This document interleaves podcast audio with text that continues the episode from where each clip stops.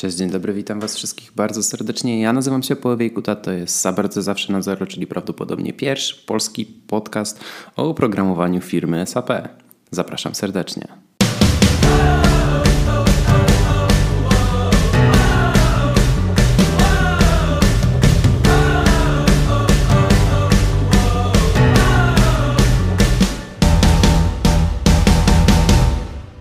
Ci z Was, którzy słuchali może podcastu Maćka Niserowicza SAP, w którym wystąpiłem, e, wiedzą już czym tak naprawdę jest SAP, na jakie potrzeby klientów odpowiada to oprogramowanie i czym tak mniej więcej zajmują się ludzie, którzy pracują wokół tego oprogramowania. Ten podcast ma za zadanie poszerzyć informacje zawarte w toku Maćka. Ma też za zadanie, jak sama nazwa wskazuje, wyjaśnić ewentualne błędy, które się w tamtym podcaście pojawiły. Zanim przejdziemy do rzeczy, chciałbym jeszcze pokrótce powiedzieć Wam o tym, jak ten podcast będzie wyglądał. Otóż na początku chciałbym troszeczkę odnieść się do DevTalka, potem opowiadam Wam troszeczkę technologicznych rzeczy, e, opowiem o tym, jakie zawody są skupione wokół ABAPA, wokół tych produktów firmy SAP, które są oparte o platformę NetViewer. Przejdziemy sobie pokrótce przez nowości, które pojawiają się w świecie SAP i opowiem o społeczności skupionej wokół tego oprogramowania. Zacznijmy więc może od tych błędów. Czy ja dostrzegam jakieś niedociągnięcia, które e, pojawiły się w podcaście u Maćka? Otóż pierwszym takim, który rzuca mi się najbardziej w oczy, może być to, że powiedziałem, że kod można zobaczyć po zmianie, dopiero na systemie testowym. Chodzi tutaj o wersyfikowanie kodu, że wcześniej e, na deweloperskim systemie nie można tego zrobić. I powiedziałbym, że to jest taka półprawda, w sensie na systemie deweloperskim rzeczywiście, jeżeli napiszemy program, zapiszemy go, potem dokonamy jakiejś zmiany i znowu go zapiszemy, no to nie jesteśmy w stanie się cofnąć do poprzedniej wersji. Cofnięcie się do poprzedniej wersji i podejrzenie tego, co znalazło się w poprzedniej wersji naszego programu jest możliwe dopiero wtedy, kiedy daną wersję zapiszemy do transportu i ten transport zrealizujemy. Czyli jak gdyby przygotujemy ten kod do tego, że może on zostać ściągnięty na następny system. Wtedy rzeczywiście działa to poprawnie. Wtedy rzeczywiście na systemie deweloperskim też będzie można sprawdzić, y, jaka była poprzednia wersja naszego kodu. Drugim ważnym tematem, który chciałem tutaj rozwinąć, jest to, że u Maćka powiedziałem, że jeżeli ktoś pracuje w BW, to niekoniecznie wymaga się od niego zrozumienia ABAPA. I ja w ogóle jestem ogromnym przeciwnikiem niewymagania od ludzi pracujących przy SAP zrozumienia programowania w ABAPie. W sensie niekoniecznie chodzi tutaj o wszystkie grupy, Zaraz też do tego nawiążę, bo sam patrząc jakby na szybko widzę przynajmniej dwie, które niekoniecznie muszą się w to programowanie zagłębiać. Natomiast sami deweloperzy, niezależnie jakich modułów, wydaje mi się, że tego ABAPa znać powinni. Głównie dlatego, że bez znajomości ABAPa często nie jesteś w stanie zrozumieć, jak dany proces w SAP działa. Często nie masz do tego odpowiedniej dokumentacji, często nie masz pod ręką odpowiedniej książki, która tłumaczy działanie danej rzeczy. I wtedy wystarczy tak naprawdę w okienku góry wpisać slash czy backslash, nie do końca wiem, który jest który, HS. To spowoduje, że w momencie, kiedy odpalimy następną czynność w SAP GUI, uruchomi nam się debugger. Tam potem możemy sobie stawić odpowiednie breakpointy w odpowiednich miejscach, czy też po prostu sobie przejść przez kod, który się wykonuje. Jesteśmy w stanie wtedy świetnie, krok po kroku dowiedzieć się, jak dana rzecz działa. Jesteśmy w stanie zrobić to samemu. Nie musimy mieć obok siebie kogoś, kto zna się lepiej, kto wie to lepiej. I też w ten sposób no, budujemy swoją przewagę na rynku. My wiemy wtedy, jak coś działa i jesteśmy w stanie z tego skorzystać w 100%, natomiast ktoś inny nie. No i zawsze będziemy od tego kogoś o tą wiedzę lepsi. Kolejnym tematem jest to, że to programowanie w SAP jest może troszeczkę e, zbyt skomplikowanie rozumiane. Tak naprawdę to nie wybiega bardzo mocno poza zwykły świat programowania. W ABAPie też możesz napisać sobie po prostu klasę. Możesz napisać Hello World jak w każdym innym języku programowania. Te klasy się dziedziczą, tak jak w innych językach programowania. E, można je nawet zaprzyjaźniać, co dzieje się chyba tylko w którymś z języków C. Poza tym y, wiem, że śmieszkowałem trochę z Maćkiem, ale w SAP też na przykład jest sposób na to, żeby y, stworzyć sobie własną aplikację mobilną. Piszecie po prostu aplikację w Verify w WebID, wspomnianym już wcześniej Musicie tam dodać tylko odpowiednie tagi z tego, co kojarzę, jak aplikacja ma zachowywać się na telefonie. Potem taka aplikacja przy pomocy chyba między innymi kordowy, z tego co kojarzę, jest wysyłana na nasz telefon i możemy sobie normalnie z tego skorzystać. Sam nawet kiedyś zrobiłem taki poradnik, można go gdzieś pewnie jeszcze znaleźć na YouTubie, jak takie coś osiągnąć. Więc nic nie stoi na przeszkodzie. Takie rzeczy też w SAP są możliwe. Ludzie z biznesów poważnych też potrzebują czasami się szybko dostać do czegoś i SAP naprawdę nadąża. To, to nie jest tak, że, że my gdzieś tam jesteśmy jakimiś ludkami z epoki kamienia upanego, tylko, tylko naprawdę gonimy za, za całą resztą. Chciałbym teraz rozwinąć jeszcze troszeczkę temat ludzi pracujących mm, na oprogramowaniu SAP. Mam tutaj na myśli oczywiście to oprogramowanie oparte o platformę NetViewer. Te osoby można podzielić tak naprawdę na trzy grupy. Są to deweloperzy, y, konsultanci funkcjonalni, konsultanci techniczni i basici. I tak naprawdę ta pierwsza grupa, czyli deweloperzy, dzielą się na dwie podgrupy czyli deweloperów frontendu i deweloperów backendu. I taka sytuacja w SAP ma tak naprawdę miejsce od 2013 roku, kiedy to powstał framework o nazwie SAP UI5. Jest to framework JavaScriptowy, który przyspiesza budowę aplikacji, ma on za zadanie uspójnienie ich wyglądu i przyspiesza tak naprawdę ich development. Sprawia, że wszystkie aplikacje tworzone na frontendzie w SAP wyglądają podobnie i obsługuje się podobnie, tak żeby to wszystko było intuicyjne dla użytkownika. Wi-Fi wchodzi również w skład Fiori. Fiori to jest taka ogólna koncepcja SAP odnośnie tego, jak aplikacje mają wyglądać i jak mają się y, zachowywać. Jest to koncepcja całego user interface'u tak naprawdę. Jeżeli chodzi o taką techniczną obsługę tej y, frontendowej części programowania, to tutaj tak naprawdę mamy trzy edytory, które przychodzą mi teraz do głowy. Przede wszystkim WebIDE, które chyba za niedługo będzie zastąpione nowym toolem. Na pewno możemy to robić w Eclipse. Jest oficjalna wtyczka do Eclipse'a, która wspiera UI5. I widziałem też, że na kursie na OpenSAPie, czyli darmowej platformie do nauki SAP, jest możliwość użycia VS Code do tego, Visual Studio Code. Tam trzeba ściągnąć sobie chyba jakąś biblioteczkę wcześniej, żeby wygodniej szło z tego korzystać, ale da się to zrobić rzeczywiście. Chyba jakaś wtyczka też jest do tego. Czy wcześniej był też taki podział pomiędzy część frontendową i backendową? Wydaje mi się, że jeżeli był to mniejszy, głównie z tego powodu, że SAP wcześniej umożliwiał oczywiście tworzenie frontendu w wersji y, na przeglądarki, natomiast korzystało się wtedy z e, WebDimpro. WebDimpro to były też takie już zupełnie gotowe komponenty, które nawet na zasadzie przeciągania można było sobie zbudować stronę www i podłączyć po prostu do niej jakieś tam elementy backendu. A tak naprawdę cały frontend i backend od sporej ilości czasu, nie wiem czy od początku, siedzi w Saplogonie. Tak naprawdę to tak jak wspomniałem już wcześniej u Maćka, użytkownik po prostu odpala sobie tego saplogona. E, Saplogon nie robi nic innego, jak łączy się po prostu z naszym serwerem.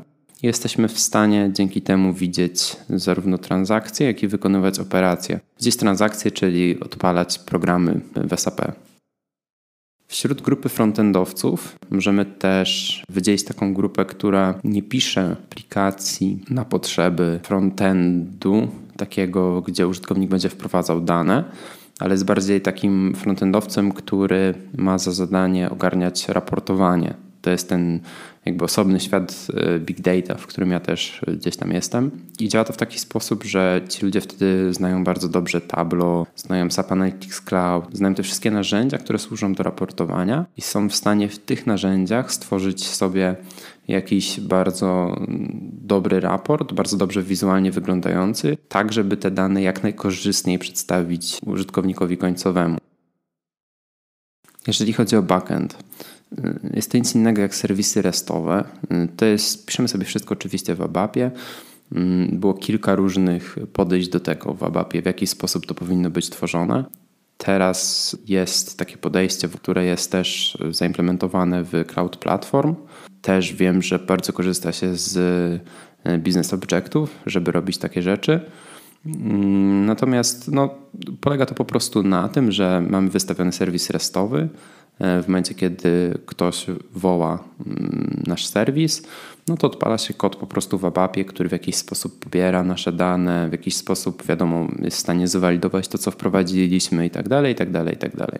Kolejna grupa deweloperów to w ogóle myślę, że deweloperzy jakichś mm, nowych aplikacji. I mówiąc nowych, mam tutaj na myśli takie aplikacje, które najczęściej już nie są oparte o ABAP-a, tylko są jakimś zupełnie nowym produktem firmy SAP. I przychodzi mi tutaj do głowy Data Hub, w którym możemy sobie programować w Go, Pythonie czy na przykład JavaScriptie. Data Hub to jest w ogóle oprogramowanie, które służy do tego, żeby zarządzać sobie przepływem danych, czyli mam jakieś wejście danych, potem coś tam się tam z tymi danymi dzieje, jest jakieś wyjście. Trochę podobnie do hurtowni danych, aczkolwiek obsługuje on nieco inny obszar tak naprawdę. Bardziej obszar takiego data lake'u niż tych danych relacyjnych, takich wyciąganych systemów, które my na co dzień przetwarzamy w BW. Kolejną grupą są Basisi. Basisi w SAPie to jest nikt inny jak DevOpsi w świecie innych języków programowania. Basisi to są ludzie, którzy zajmują się ogólnie taką bardzo techniczną stroną działania SAP, ale taką techniczną od strony konfigurowania tych systemów, od strony instalacji tych systemów, czyli na przykład wchodzą, pobierają różnego rodzaju oprogramowanie, na przykład Launchpad SAP.com to jest jedna ze stron, na której ten soft od SAP można sobie ściągnąć, jeżeli oczywiście mamy na niego licencję. To są ludzie, którzy na co dzień bardzo dobrze ogarniają obsługę serwerów, aplikacje SAP, mm, wiedzą jak te serwery działają, jak są skonfigurowane i dlaczego na przykład e, o 18 w niedzielę nasz procesing bardzo zwalnia oni też przypisują rolę użytkownikom. Ogólnie to, jak działamy autoryzację, to jest myślę kwestia innego tematu i mam nadzieję, że za chwilę jeszcze do tego wrócimy, ale pokrótce rola to jest coś, co umożliwia użytkownikowi wejście do danej transakcji, podejrzenie danej tabeli itd., tak itd. Tak to są też ludzie, którzy ogarniają upgrade. Tutaj jeżeli myślimy o upgrade'zie, to musimy sobie pomyśleć, że istnieją, istnieje jakiś zestaw czynności przedupgrade'owych i poupgrade'owych. I te czynności przedupgrade'owe to na przykład jest wywołanie jakichś programów do czyszczenia tabel, jest to zamknięcie pobierania danych, tak żeby, żeby nasz system nic nie stracił, żeby użytkownik nic nie mógł wpisać do tego systemu. Potem jak ten upgrade się wykona, to trzeba potwierdzić, że system działa poprawnie. Czasami trzeba reaktywować jakieś obiekty, trzeba znowu wznowić tę komunikację, przetestować, że ona działa i tak dalej, i tak dalej. To wszystko się zamyka jakby w tym dziale basisowym, w pracy ludzi, których potocznie nazywa się basisami. I wydaje mi się, że to jest jedna z dwóch grup, które, o których dzisiaj powiem, która naprawdę nie musi znać ABAPa. W sensie ona, ci ludzie nie muszą umieć programować w ABAPie, bo nie taka jest ich rola. Aczkolwiek nierzadko jest tak, że tego ABAPa rozumieją na tyle, że potrafią go czytać. Czyli wiedzą, co dany program zrobi i w którym momencie uruchomienie go może zrobić im krzywdę. Kolejna grupa e, ludzi pracujących przez SAP to konsultanci. Konsultanci to są tak naprawdę deweloperzy, tylko że mają oni dużo bardziej rozwinięte umiejętności miękkie, e, dużo lepiej potrafią zorganizować pracę z klientem, dowiedzieć się, czego tak naprawdę klient potrzebuje i nierzadko też potrafią przedstawić później tą wiedzę deweloperowi, czyli co on tak naprawdę powinien zaprogramować, czego się od niego oczekuje. Konsultanci nierzadko też posiadają wiedzę biznesową, może niekoniecznie taką jak fachowi, do których przejdziemy za chwilę, ale wiedzą często dużo lepiej, jak dany proces biznesowy działa niż yy, zwykli deweloperzy. I ostatnia grupa, o której chciałem powiedzieć pokrótce dzisiaj, czyli fachowi. E, fachowi to są osoby, które w danych organizacjach znają proces biznesowy, jego przełożenie na świat SAP, czyli wiedzą na przykład, że u nich towar księguje się w jakimś określonym procesie i ten proces w SAP jest odzwierciedlony w taki taki sposób, czyli na przykład, żeby coś zaksięgować, trzeba wejść najpierw w taką transakcję, potem w taką, potem w taką. To są ludzie, którzy bardzo często współpracują z konsultantami, czy też deweloperami, zarówno przy tworzeniu nowych rozwiązań, jak i poprawie tych, które już istnieją. Jeżeli chodzi o fachowych, to wydaje mi się, że to jest ta druga grupa, która również nie musi rozumieć ABAPA. To są ludzie, którzy po prostu znają się na procesie biznesowym. Oni wiedzą, dlaczego danym ludziom wysyłamy jakąś korespondencję na przykład a dlaczego innym nie powinniśmy jej wysyłać i wiedzą w jaki sposób zaksięgować jakiś towar, a nie dlaczego nie robić tego w inny sposób. i im ABAP do niczego tak naprawdę nie jest potrzebny. Oni świetnie dają sobie radę bez tego. Świetnie, jeżeli są i potrafią wyjaśnić, czego tak naprawdę teraz potrzebują od deweloperów czy konsultantów. Ok, przechodząc jeszcze do takich technicznych rzeczy, bo wspomniałem już na przykład wcześniej o autoryzacjach i myślę, że warto byłoby ten temat już też sobie rozwinąć troszeczkę bardziej. Pewnie jesteście ciekawi, w jaki sposób to działa w SAP. Otóż w taki, że w SAP istnieje taki byt jak obiekt autoryzacyjny. Dane obiekty autoryzacyjne mają jakby kilka możliwości konfigurowania i taki obiekt autoryzacyjny jest następnie przypisywany do roli. I potem ta rola może być przypisana do danego użytkownika. Czyli jeżeli ja mam na przykład obiekt autoryzacyjny ABC dostępny i jakiś program mm, sprawdza na początku, e, czy użytkownik, który go chce wykonać, ma obiekt e, ABC przypisany do siebie, to jeżeli ja go uruchomię, no to ten program nie będzie działał bez problemu. Natomiast jeżeli spróbuje go uruchomić ktoś, kto takiej autoryzacji nie ma, takiej roli nie ma przypisanej do siebie, no to ten program mu się nie uruchomi. E, nie będzie po prostu działać. Podobnie jest też na przykład z tabelami kustomizacyjnymi, choćby nawet. Do nich też wejście często jest obostrzone jakąś specjalną grupą, jakąś specjalną rolą i nie możemy się po prostu tam dostać, jeżeli tej danej autoryzacji nie mamy. Jeszcze z takich ciekawostek, o których nie wspomniałem wcześniej, bo u Maćka powiedziałem, że ABAP działa jak na maszynie wirtualnej, czyli generalnie tak jak Java na przykład. Natomiast ABAP jest tak bardzo mocno powiązany z bazą danych i ten system jest w ogóle tak mocno zbudowany wokół baz danych, że my nie jesteśmy w stanie, z tego co wiem, wystartować serwera aplikacji bez działającej bazy danych.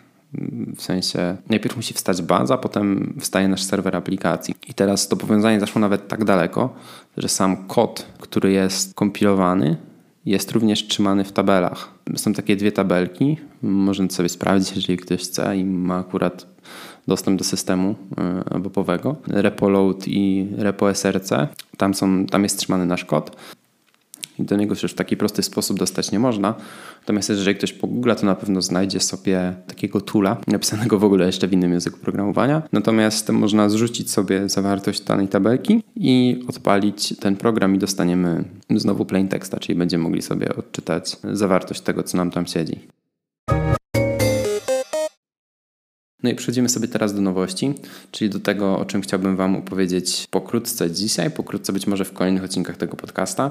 Co tak naprawdę teraz trenduje na rynku SAP, co jest czymś, z czym warto wiązać swoją przyszłość, jeżeli dopiero wchodzicie jakby w ten świat. I tutaj tak naprawdę nie może się obejść bez wspomnienia o nowych produktach, tych, które są już bardzo mocno zintegrowane z hurtownią baz danych HANA, której producentem jest również SAP. E, mam tutaj na myśli na przykład S4 HANA czy BW4 HANA. W tych produktach po prostu Część operacji została przeniesiona na HANę, przez to jest szybsza. Też technicznie troszeczkę rzeczy się w tym systemie pozmieniało. To jest taki nowszy, nowy zupełnie produkt. Z takich tegorocznych w ogóle nowości to wchodzi nowa hurtownia baz danych też, Subdata Warehouse e, Cloud. Ta wersja cloudowa, miałem z nią styczność, ponieważ w ogóle dostałem do niej dostęp trialowy na 30 dni i mogłem sobie tam troszeczkę poklikać. Powiem szczerze, że no jest naprawdę spora zmiana. W sensie jesteśmy w stanie dużo szybciej ten dane do systemu załadować niż to było we wcześniejszych hurtowniach baz danych. Jesteśmy mega szybko w stanie zrobić sobie na przykład jakiś widok z dwóch plików płaskich, choćby nawet. Widziałem tam też możliwość robienia prostych operacji na tych danych po drodze, natomiast nie wiem jakby jak wygląda całość, ponieważ jestem dopiero po skończeniu pierwszej misji i czekam tak naprawdę aż pojawią się kolejne, żeby się nauczyć jeszcze czegoś nowego. No i na koniec zostawiłem sobie najlepszą część w ogóle tego, o czym w sumie zapomniałem powiedzieć na DevTalku, czyli społeczność. Społeczność skupiona wokół SAP to jest naprawdę świetna sprawa. Jest bardzo dużo wydarzeń, na których warto być, w których są świetni ludzie, dzielą się swoją wiedzą, dzielą się nią zupełnie za darmo i można naprawdę z takiego spotkania często bardzo dużo wynieść i bardzo dużo też wprowadzić siebie w projekcie. Na przykład Insight Tracki to są spotkania, na których są różnego rodzaju prelekcje. Ja byłem generalnie na takich, które odbywały się we Wrocławiu. Z tego co widziałem, chyba już była też edycja warszawska nawet w tym roku, więc na pewno warto się czymś takim zainteresować.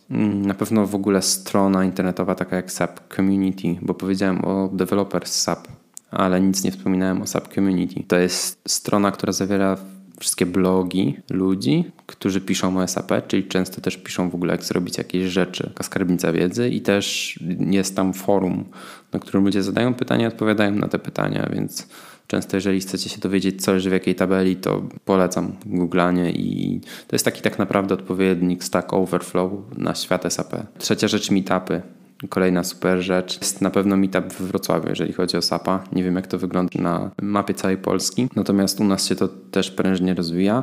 Co jakiś czas można przyjść, można zjeść zazwyczaj dobre jedzenie i w dobrym towarzystwie posłuchać jakichś fajnych rozwiązaniach. No i taka największe wydarzenie w świecie SAPA, z którym ja miałem styczność w tym roku, czyli Teket. No naprawdę świetna konferencja na mega dużym poziomie.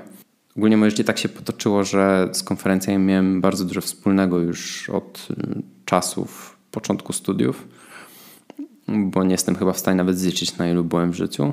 Natomiast Techet to jest coś, co na pewno długo zostanie w mojej pamięci.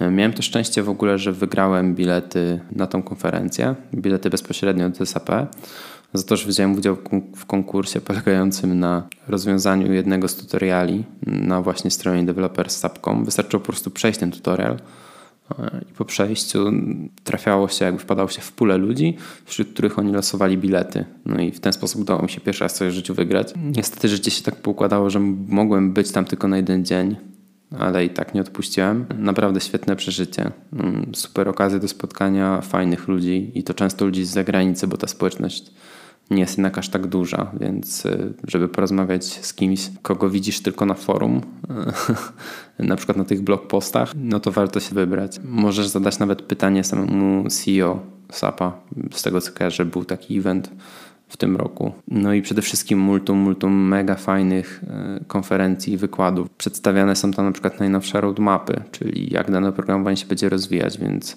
jesteś w stanie od razu na przykład zareagować, e, żeby być jak najbliżej rynku, żeby też jakby swoje skille gdzieś tam e, trzymać blisko SAPA. No i z takich bardziej przyziemnych rzeczy dobre jedzenie naprawdę. No cóż, na dzisiaj to byłoby już wszystko.